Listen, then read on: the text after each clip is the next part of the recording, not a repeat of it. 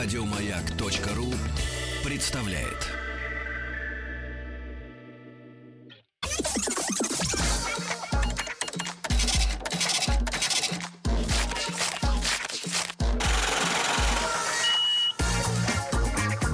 Как заработать миллион? Мы не забываем, граждане, о том, что по понедельникам к нам приходят самые настоящие бизнесмены, а иногда даже и предприниматели.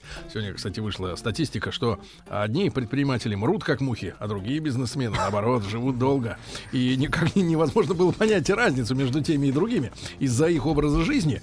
И в нашу рубрику «Как заработать миллион» приходят люди, и особенно приятно, когда они приходят не только такие вот красавцы, но и со своей продукцией. И сегодня, ребята, тот самый случай, когда, когда наша аудитория должна взвыть от зависти. Взвыть. Mm-hmm. Потому что к нам пришел мужчина не с пустыми руками, а с головкой. Сыра. С головкой сыра, и успокойтесь. Вот. И э, это наш российский сыр, да, и э, основатель... А мужчина сыродел или да. сыровар? Он настоящий, ну, сказочно-былинный, кстати говоря, мужчина. Как его, Сергей? Кудрявый, бородатый, широколицый, улыбчивый. Слушайте, в, рубашке, Владом... в, лу... в рубашке из льна. Да, вот мы да. с Владом и с Симом ждем, когда да. же и вы начнете что-то что? производить для на своем вас гектаре. Да? Нет. Когда вы придете с головкой. Так вот, ребята, основатель, основа... основатель сыроварни «Русский пармезан» Олег Сирота. Олег, доброе утро. Здравствуйте. Да, мужчина... Сирота или сирота? Сирота, как ребенок без родителей. Мужчина принес сыр. И я вам скажу, слушайте, я, в принципе, вот честно, разделяю всех людей на две категории. Первая — это воет из-за так называемых санкций, что им нет итальянского и французского нет, сыра в стране. Есть вино. Да, нечем Слушайте, закусывать вино. Потому что действительно им... думаете, что с этим проблема тихо, тихо. в нашей не, не, не, стране? Тихо. И, значит, у них проблема в том, что одна проблема, что вино не запретили. Как я буду еще пить вино не с чем? Да, они бы на водку перешли бы, но вино продают, а сыры, сыру они привыкли. И вторая категория людей, которые не зависят от, так сказать, каких-то, значит, процессов на сырном рынке, да. Но тем не менее я как человек действительно искренне, э, простите меня, пожалуйста, все те, кто так тонко, э, обонятельно и органолептически ценит сыр. Потому что я действительно знаю людей, которые божатся и говорят, что они действительно не могут без сыра. Например, mm-hmm. наш друг Тимур Алиев из компании «Шкода» везет себе всякий раз чемодан ну, всяких сыров. Же, зачем же вы сдали? Чтобы его человек. при возвращении проверили, наконец, на таможне. Как турка, который вез двести шестьдесят девять банок похож, вазелина. Он не похож на турка. Хотя нет, похож. похож. Нет, проверить нужно. Знаете, я похож. даже скажу, начался другой процесс, обратный. Да. То есть на, наш, теперь, на, наш, теперь наш соотечественник везут в Германию, да. чтобы дать немцам попробовать, что у нас тоже потихонечку сейчас, получается. Сейчас. Эту рекламу мы набросим. Олег, да не волнуйся. Я, я, я к тому, что я действительно извиняюсь перед людьми, которые вот а, действительно такие тонкие, утонченные. В общем, вы извиняетесь перед людьми, которые действительно разбираются в сыре. Нет, которые любят сыр как продукт, без которого им не прожить. Как без соли, без воды. Слушай, Тим, скажи, пожалуйста, в Соединенных Штатах Америки есть вот культура сыроедения? Я сказал бы нет. Даже моя мама сказала, что когда мы воспринимали американский сыр как свой сыр, это был конец Америки. Американский сыр — это тот сыр для гамбургеров и прочее. Который плавится. Да, да. Плавленый вот. сыр. От температуры. Сыр. Чедор, да, вот эта вот история вся. Такой а, красно, красно-желтый. Ну, чедор в кавычках, настоящий чедор. Понятно. чедор. Понятно. Это своя история. Значит, Олег, да. поскольку ты, во-первых, профессионал, да, и доказал, вот я попробовал э, сыр, действительно, с очень хорошей, знаете так, очень хороший баланс соли, плотности и вина, да, а, да и крымского. насыщенности, да, не сухой mm-hmm. и не, так сказать, ну какая противоположность сухости сыра у вас, ну, влажный, влажный, да, сырный. Вот он реально очень хорошо сбалансирован, действительно, он приятно пахнет, он, он вкусный, вкусный, он вкусный. вкусный, правда, как человек, который не любит сыр, в, в целом я говорю вкусный, то есть мне приятно его есть. Но, брат, значит, давай по нашей традиции сначала быстренько по биографии пробежимся, да, а потом уже все, все, все самые интересные вопросы про технологии, про то, как это делать. Делается, да? Олег, значит, э, в каком году ты, получается, закончил школу?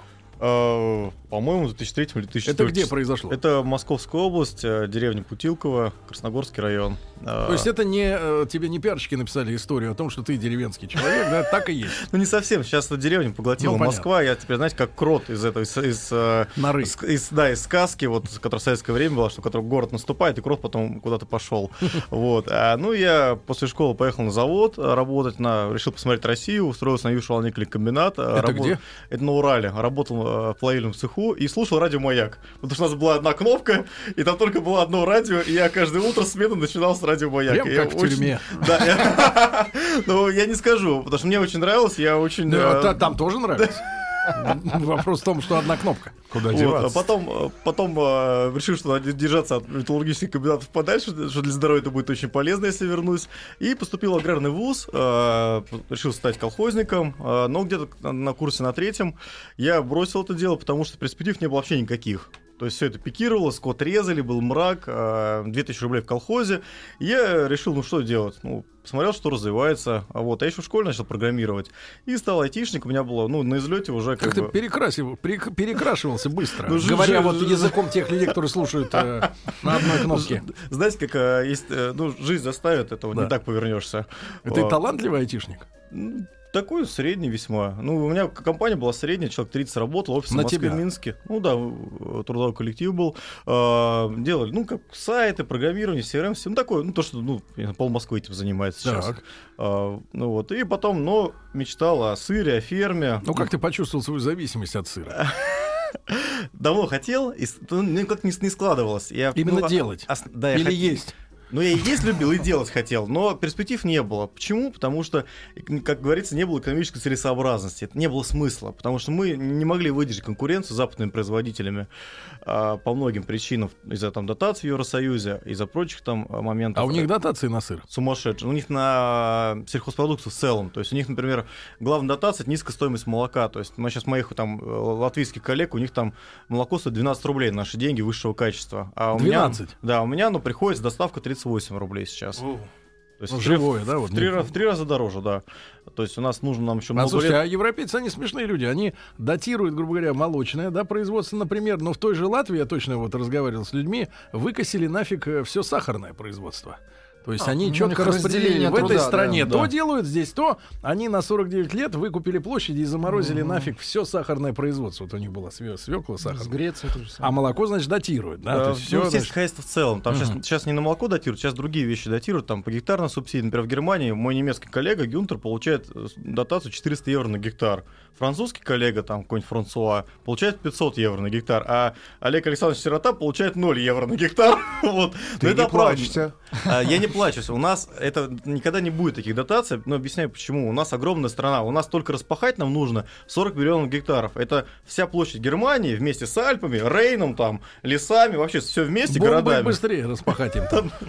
Вот. И нам уже, у нас таких дотаций не будет просто. Поэтому наш выход либо санкции, либо пошлины. Но лучше всего санкции. То есть и тут, когда я мечтал, мечтал, мечтал, искал землю, копил деньги, но не мог решиться. И тут... Как ты, э, давай, просчитал свой бизнес-план? Сколько а... тебе нужно было денег, чтобы начать? Ну, э, начать я... Не сколько было денег, сколько я мог их найти. Да. Э, я продал э, квартиру, я продал две машины, продал бизнес, все, что мог, продал. Э, сколько и... ты собрал? Выручал? Где-то, где-то собрал, э, ну, бизнес у меня... Проект, который мог продать, два миллиона рублей. Две дорогие импортные машины я продал с дисконтом два миллиона рублей. Квартиру продал три с половиной миллиона. Вот это, вот это не надо делать. Когда стартапишь, квартиру не надо продавать, потому что я второй год живу в бытовке уже. А жена с детьми у бабушки. три с половиной вышла квартира. Где-то миллионов шесть, наверное, я занял у друзей, партнеров по бизнесу. У кого только мог вообще занимал. То есть ходил там прям по... Как наркоман, вот когда они вот ходят, но они не занимают, они да, ну, берут, ну, на, каком, на каком-то этапе занимают, да. Вот я вот реально ходил, всех занимал, потому что мне потом уже перестали давать. Потом занял у сестры, она копила на квартиру два миллиона рублей, занял. Кошмар, у брата полмиллиона, у всех, у всех, в общем, занял. То есть ты оставил без хат всех. Да, да, да. Как саранча поел все. Вот, ну, надо было, знаете, есть вот, ну, Олег, прыгай. Надо было прыгать и решаться. И решился. Так что ж ты куда-то эти деньги вбухал-то, десятку? Строительство сыроварни.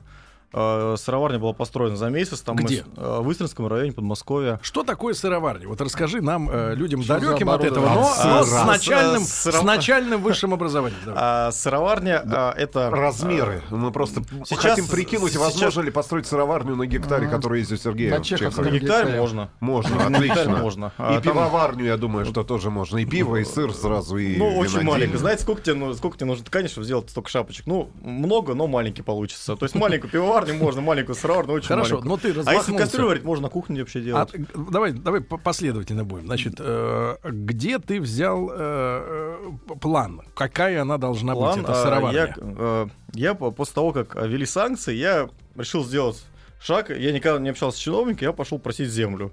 Вот. И, и, к моему удивлению, мне, мне выделили в аренду. То есть у меня сейчас муниципальная земля в аренде на сорок девять лет. А, выделили сорок шесть гектаров.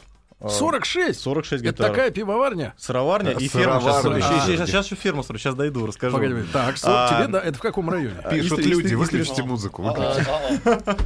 шестнадцать лямов собрал, бежать надо было. Да куда бежать? Я, кстати, вот когда, перед тем, как начать собирать деньги, я собрал вещи, поехал учиться сыроделию в Швейцарию, в Германию. А, на это собирал? Перед?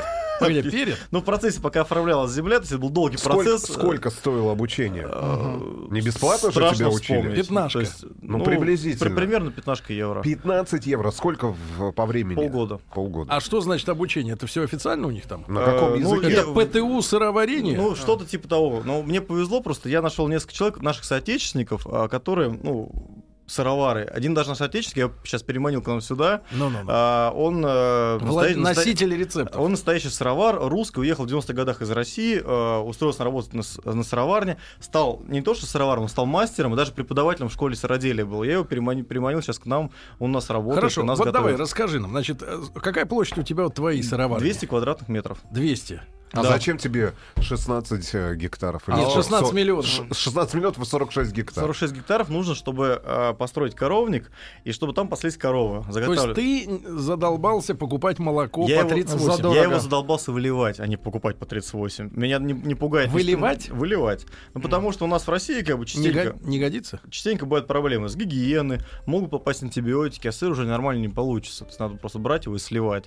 И другие там проблемы, то есть ну, их масса, огромное количество. У меня, есть... видите, седые волосы в бороде появились. Это вот молоко. Вот. То есть, погоди, смотри, корова, это, значит, это должна быть экологически чистая штука. Хотя да? бы просто чистая, для начала. Чтобы ее просто там, ну, хорошо вымытая, чистая корова, которая... Довольная. Чист... Довольная. Слушающая ш... маяк. Шнитки. Маяк. Маяк слушает корова. Нет, шнитки. Нет, понимаете, если она будет маяк слушать, она будет патриотичная корова, которая будет давать хорошее молоко. Я все-таки сторонник. Есть варианты, когда слушаешь Шопена и маяк. У нас корова будет слушать маяк, я вам обещаю. Хорошо, брат, давай, не будем скакать. Значит, двести квадратных метров сыроварня, да? Да. восемь... Оборудование. Что за оборудование вот для сыроварни? А, ну, оборудование для сыроварни а, был два варианта. Купить импортное и вот на это вот разориться. А, угу. или... Ну, а сколько примерно стоит вот на такую сыроварню, такой площади? Примерно. Ну, Порядок. примерно, ну, тысяч, наверное, по сто евро вышло бы. Даже больше. Uh, да больше, наверное, тысяча сто пятьдесят бы вышло. То есть это все вот деньги, которые собрал, бухнулись бы на оборудование. То есть и можно было сразу вот уже закрываться с этим оборудованием. Я пошел по пути российского оборудования, начал ну, ездить по заводам, там где-то приводить в чувство там, инженеров, чтобы ну, сделать нормальный котел, пожалуйста. То есть у тебя были схемы, да, как сделать? Ну, у меня было понимание, как это сделать. То есть у нас какие-то там котлы переделывались, если там советская творожная ванна. Мы брали, переделывали, получился сырный котел. Брат, вот смотри, мы периодически знакомимся с людьми уважаемыми. И вот последний опыт был замечательный.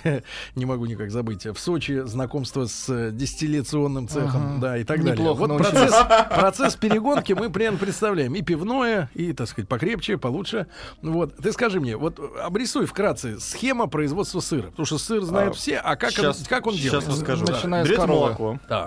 А, чистое, от чистой коровы. Да, от, от чистой коровы, которая чисто подоена, в котором многие не мыли, закачали в котел, а, начали пастеризацию. Но это мы в России... кипятить. Нет, не доводить, ну, нужно нагреть до определенной температуры, чтобы погибли лишние бактерии. Это до какой? А, ну, мы шестьдесят два шестьдесят четыре пастеризуем, некоторые до семидесяти греют. Но, ага, но России... не кипятить. Нет, не кипятить, потому что у вас там все, все умрет, тогда вы сыр уже не сделаете. А, но в, в России нужно пастеризовать. А наши зарубежные коллеги многие не пастеризуют э, молоко. Почему?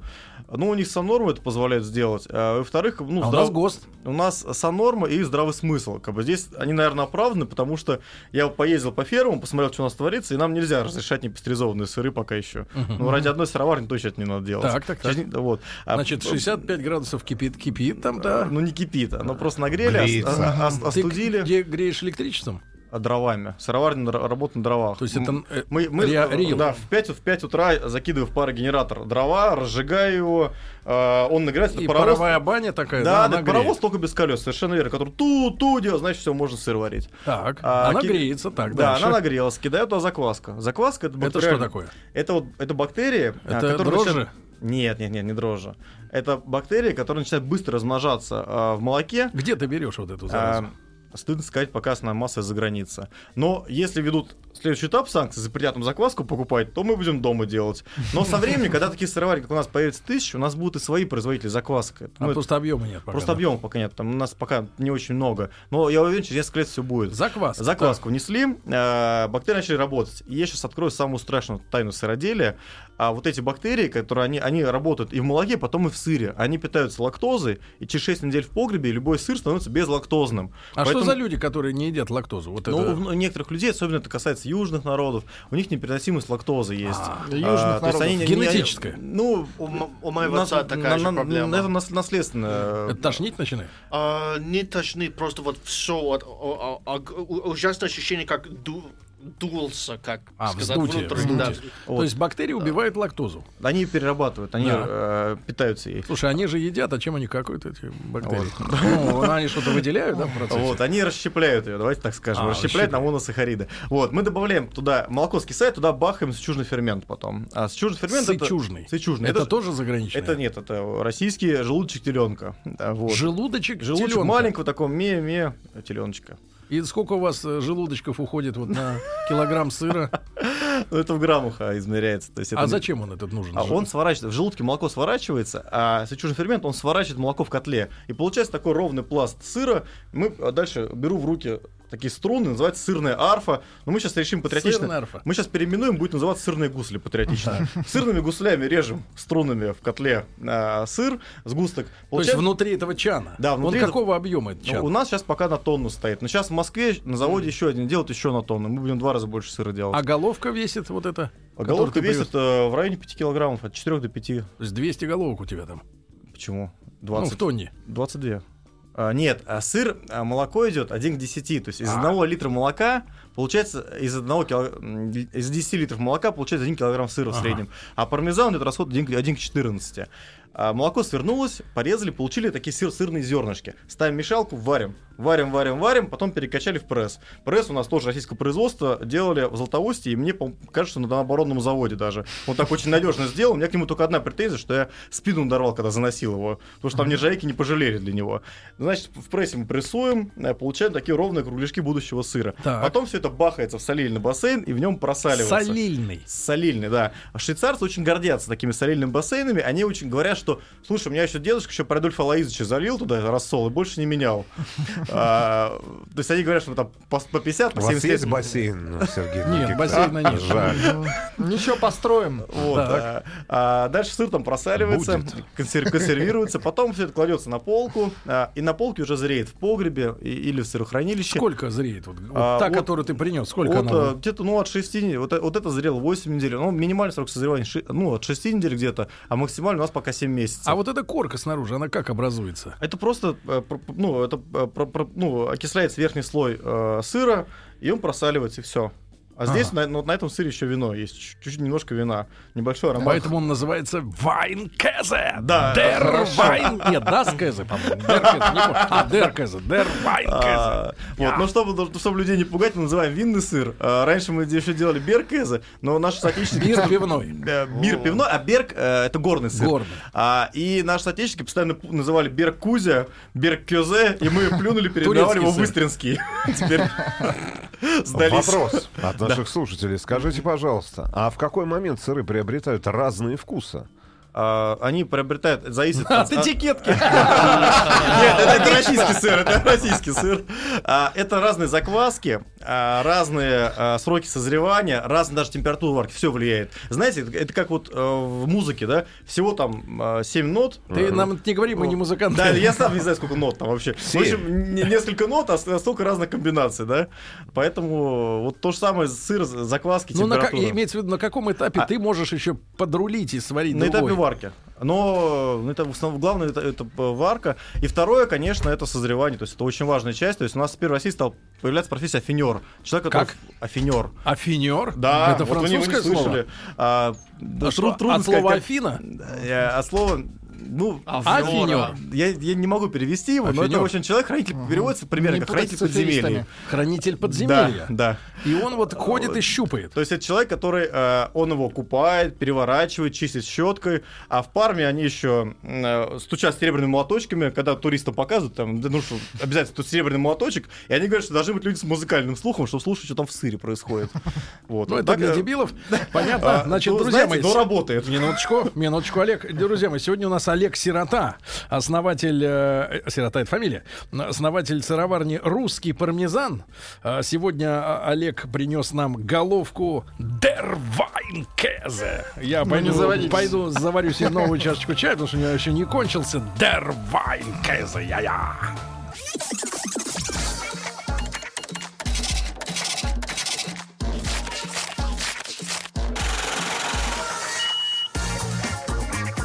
Как заработать миллион?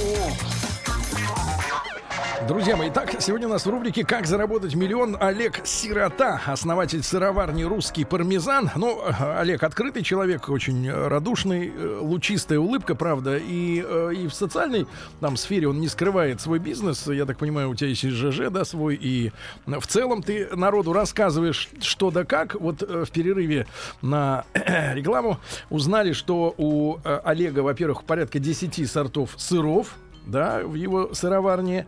А, вот Der Wein Käse — это, соответственно, самый экзотический, но сейчас готовится на медовухе сыр. На медовухе. Это тайна. Да! Да это тайна, это я тайна. же сказал, это тайна, нельзя говорить, какой, какой ужас. Тайна, мы мы для, для сырных дней в Москве Сергей, все готовим, тайна медовый сыр. А я-то думал, наоборот, надо отрекламировать. Забудьте, что слышали, расслышьте это. А я думал, что надо отрекламировать, брат. Надо про сырные дни было сказать, что сейчас фермер приезжает в Москву. Правильно меня учительница по-немецкому называла «думми», что значит «дурачок». Шутка. Ну, если... Хорошо, Олег, если правду, если правду говорить, значит, смотри. Брат, мы выяснили, на каком этапе можно, значит, изменить вкус сыра от его заготовки, да? Вот смотри, часто можно слышать от... не то чтобы сыроделов, но э, около сырной публики, что, мол, типа в России, ну, как они всегда говорят, например, в России невозможно сварить немецкое пиво, потому что здесь вода. Е- Знаете, есть круче тема, есть самый Давай. крутой комментарий ко мне, когда я сказал, что я хочу пармезан в России делать. Мне самый популярный комментарий, знаете, какой? Mm. Как же ты будешь делать пармезан в России? В Истре же нет Альпов.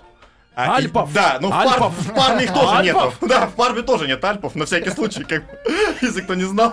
То есть это самый популярный комментарий в, в Фейсбуке. Ну, нас же внушили же Альпингольд. Это значит коровы из Альп. Да, откуда они там берутся. Кстати, я братался с альпийскими коровами. Как-то мы ездили на тест-драйв, да. Мы остановились. Но мы там не видели сыра. Да. И шоколада мы тоже не видели. Что не делают? Ну, Зальцбург — это Австрия немножечко. Да, да, да. Что они там делают с молоком? сто километров отъехать. С молоком непонятно, да. Ну, сыр почему? Там сумасшедший производство сыра большое. Брат, значит, расскажи нам.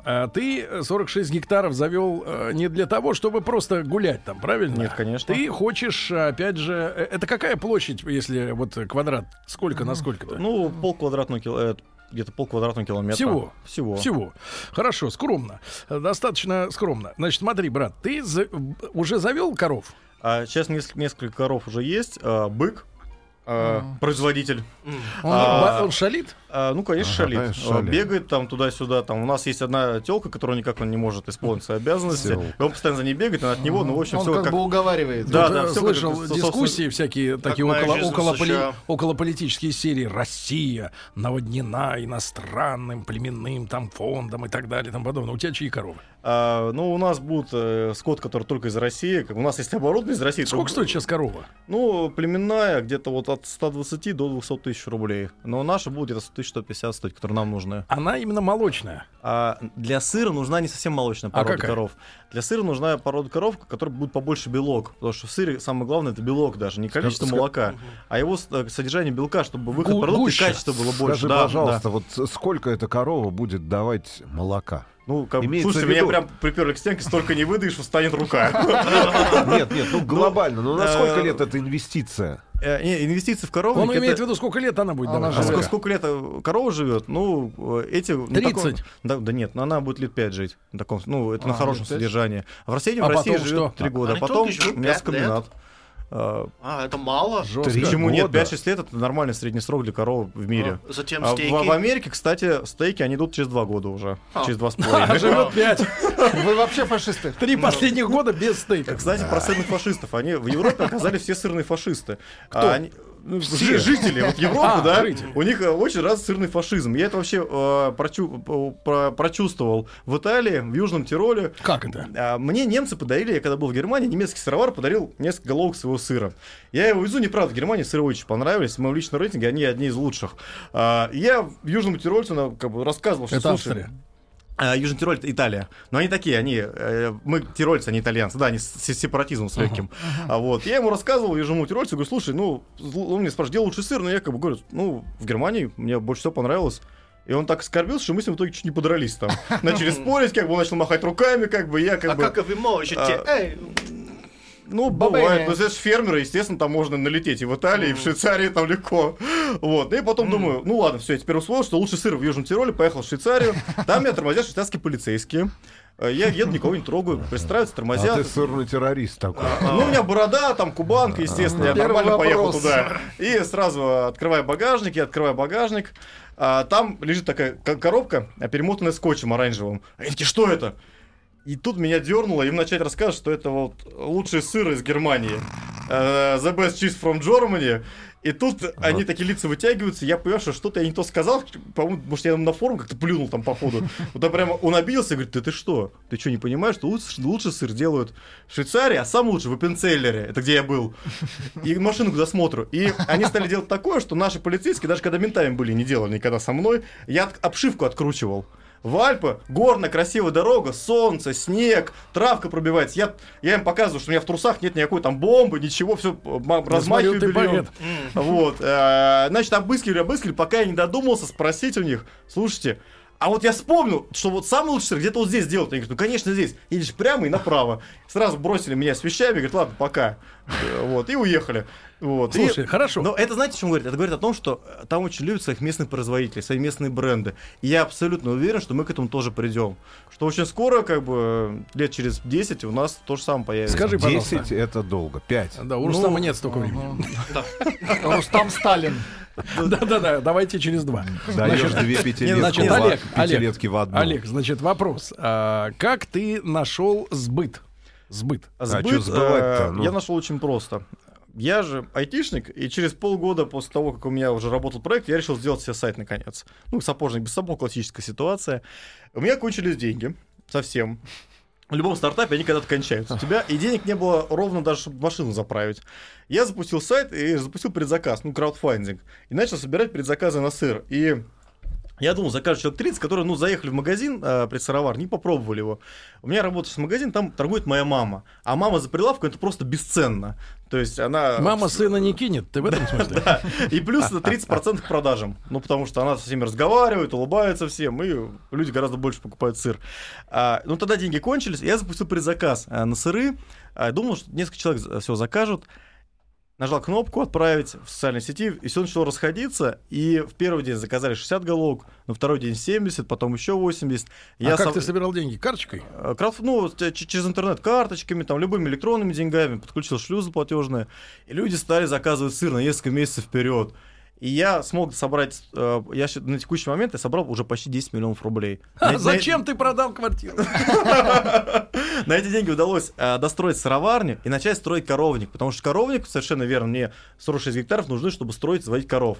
И коровник уже строится. В этом году даже... Сколько у тебя будет коров? В поздней осени будет тридцать голов коров, а в следующем году будет сто голов коров. Чтобы, вот расскажи нам, чтобы корова давала хорошее молоко, да, правило, что с ней надо делать? Я так понимаю, во-первых, ласкать ее. Ну, правильно совершенно. Кор- корова нужна ласка и чистка. Ее нужно чистить, щетками мыть, постоянно мыть. мыть что это а зачем м- это? Потому что благодаря массажу такому, да, она дает на двадцать процентов больше молока. Реально? Да. В Швейцарии, то есть, это обязательная мера. Потому что она то есть просто... не чтобы ей она... щекотно было, да? да. Е- ей самой нравится, и она, ну, благодарна. Слушай, а я видел какую-то адскую тему. Я надеюсь, что это все-таки не фотошоп. Значит, то ли китайский какую-то фабрику показывали коровью. Там коровью в боку делали дырку. А это не китайская фабрика, это... Дырку, различные... с, с, куда лезут рукой, ей в желудок перемалывают, пере, перекладывают это что сено. Это, это просто, это в этом... Это, это, просто это, это, это, это Европа, и да. это у, как бы ПТУ какое-то за, за техническое. Они просто, ну, они извращенцы, делают дырку, чтобы человек мог залезть, посмотреть, что там корова в желудке. Это, это демо? Демо, да. Демо, демоверсия корова, правда. Но корова настоящая? Корова живая, да. Му и у нее дырка? Да, и у нее дырка в боку, да. Она закрывается чем-то? Да, там такая, такая крышечка такая резиновая, чпок туда. Но я против этого. Я против. Нам, конечно, лучше надо у них... Слушайте, вот уроды. Это уже... А там куда сможешь защитить животных, я вообще не понимаю. Поэтому до того них реально... Ты сам совал туда руку? Я... А можно не буду отвечать на этот вопрос? Ты был в этом ПТУ? Я не совал руку. Не совал в корову. А как ты называешь... У тебя уже есть корова, правильно? А, да. Самая первая. Как да. ее зовут? Фрося. Фрося? Да. Она понимает, откликается? Она откликается. Чего она, она зверюга, корова? У, у, у нее судьба вообще интересная у коровы. Она, я купил мужика, которого... Угу. Он а, решил тоже заняться фермерством, да. в Подмосковье взял коров. Слушай, я тебе сейчас его расскажу, сгнобил, как его я сгнобил... теленку давал руку полоскать. Не надо, не надо, Сергей, об этом рассказывать. И завелся. Олег Сирота, основатель сыроварни «Русский пармезан», сегодня у нас в студии.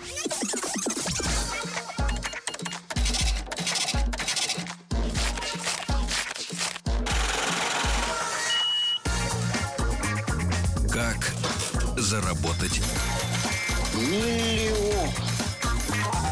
Друзья мои, мы ратуем за то, чтобы в нашей стране действительно не там э, в рамках там какой-то компанейщины, да, а чтобы в реальной, в реальной нашей современной истории возродилось все то, что было уничтожено, целенаправленно уничтожено, там, грубо говоря, начиная с Октябрьской революции, да, двадцатые годы, м- уничтожена предпринимательская жилка. Не купи, продай, наварись, кинь. И езжай к мулаткам с вертолетами.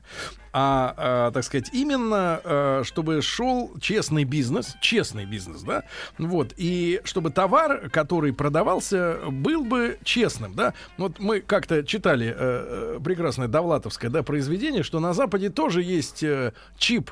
Шит или что-то в этом роде. Чип-чит. Да-да-да, ну дешевая, дешевка есть на Западе. Но некачественные товары на Западе, ага. по крайней мере в довлатовские времена, в конце восьмидесятых, они стоили других денег, чем, чем качественные. Да. У нас же привычка такая. Фуфло продать по цене реаль, реального товара, да? Но когда у предпринимателя есть имя, например, Олег Сирота, да? Когда он знает, что его мама работает там, да, родственники, когда он брал кредиты у э, живых знакомых людей, а не у какого-то там банка, как у механизма, да, то э, его задача действительно сделать вещь, э, а именно в данном случае сыр, э, качественным, да, чтобы не только не просто было не стыдно, а что э, вот это есть мерило, да, когда ты просто не имеешь права сделать фуфло, правильно? Я им в глаза смотрю каждый день, те люди, которые сыр покупают. Ну, представляете, как бы, если я буду делать, ну, там, какой-то ерундой заниматься, там, полное масло добавлять, еще чего-то. Слушай, пожалуйста, сколько ты времени отрабатывал технологию, чтобы у тебя получился сыр вот такого уровня, как ты сегодня нас пришел угощать? Ну, где-то год в общей сложности. Ты учился, да? Ну, учился, потом уже на месте мы дорабатывали, работали, учились, смотрели, то есть, ну, год. То есть, по-другому это, ну, как беременность, невозможно быстро. Это очень хочется, но надо девять месяцев ждать. Слушай, а смотри, цепочка же выстраивается, да? Корова, значит, служит верой и правдой там пять-шесть лет, да? Она, соответственно, потом идет на мясо. Ну, а. как это не прискорбно, честно говоря, ну, так говорить. устроен мир. Так устроен мир, да. Значит, для коровы требуется сено. Пастбище, конечно, зимой конечно. сено, но определенного качества, да? да. Определенно законсервированное там или обработанное, да? да? да и верно. Ты тоже работаешь с фермерами. Да, мы сейчас э, с товарищем, вот две недели назад закончили уборочную, убирали с ним... Э, как пшен... Лев Толстой, граф, да. косил вместе. Пшеничное ага. поле, а мне, ему вершки, мне корешки. Мне солома на подстилку, а ему вершки, он... Э, зерно. Да, ему То зерно. То есть тут, опять же, коллаборация получается между зерно, зернодобытчиками да. и теми, кто... Э, то есть такое безотходное получается. Да, производство. У нас это Слушай, будет. А у нас что, в Московской области, в этом регионе можно пшеницу добывать? двадцать шесть гектаров с центнера, да, можно. У нас люди до сорока выращивают. Больше шесть центнеров с гектара. Да, да, это хорошие показатели. То в Москве? Это, это не хорошее, но неплохо. То есть есть и результат, который на, на уровне Ростовской области, если люди серьезно занимаются как бы, этим делом. Слушай, а к сыру ведь должно, соответственно, подтягиваться виноделы, правильно? Ну, тут вино, как бы вино такая... с юга России, Крым, Краснодар. Краснодар очень хороший уровень вина сейчас. То есть к я... своему вину, к своему сыру ты какой, как человек тонко чувствующий вкус, вот, советуешь? Как, красное, сухое. А, наши больше... уже делают да, такое? Да, краснодарское есть. Но для некоторых видов там есть, можно рислинг взять. Краснодарский рислинг, кстати, несколько лет назад занял, выиграл в Германии конкурс рислингов. Это примерно как вот у немцев сейчас чемпионат мира по футболу выиграть, ну, из этой серии. А, вот, ну и... У ну, вас, тут... скажи, пожалуйста, вот не могу не спросить, у, у вас, у предпринимателей, так, таких, которые действительно что-то делают, не такие, которые говорят, я предприниматель, но мало кто может вспомнить, что он там предпринял. Только с лекциями ездит и рассказывает, что он предприниматель. Предприниматель. Ты скажи мне, у вас есть какая-то организация своя, не знаю, но вы через что общаетесь? Социальные сети ваш коммуникатор основной? Ну, у нас сейчас э, прошел сырный, ну, про фермеров, сыроваров. Сырный... У нас сейчас сырный фестиваль прошел летом так. в, в Истре, и приехало нас поддержать в десятки раз больше людей, чем мы планировали. Мы думали, приехать пятьсот человек, приехало шесть тысяч. Еще тысяч десять не доехало из-за пробки, потому что деревенская дорога не выдержала. Вот. И сейчас нам э, предложили правительство Москвы э, при, при, приезжать к нам на Красную площадь, на соседнюю площадь, то есть на Манежную, и на там, площадь Революции, на соседней площади. На старую еще не пригласили? На, да? на старую ага. пока нет, слава богу. На три дня... Пройдемте, товарищ, на старую. Сырные дни будут с тридцатого сентября по второго октября. Вот сейчас? Да, вот через, буквально через две недели. А сколько будет участников? Уже в районе шестидесяти сыроваров со всей России ездят. Разных? Разных, которые разные сыры делают. Кто-то с плесенью, кто-то свежие. Мы очень скоро, если так про- про- санкции продолжатся, мы закроем всю линейку сыров импортных. А вот лет через десять... А, да, брат, да. И мы еще вот о чем не поговорили. Ты все-таки сбываешь, там, у тебя есть магазин, у тебя есть социальные сети. Но мы слышим постоянно, что крупные сети, да, вот розничные, они являются такой большой препоной. Многие да, из них, вообще, кстати, принадлежат фер... иностранцам. Фермеру вообще туда нельзя идти. То есть это вот список, куда надо ходить, и вот есть список, куда не надо ходить. Вот на первом месте торговые сети, туда фермер не должен идти. Потому что они Идеолог... разделают. Они во всем, во всем мире они сделаны, чтобы нас раздевать. А российские торговые сети это просто в квадрате, который просто вот, ну, вот, хорошо, если живым ушел.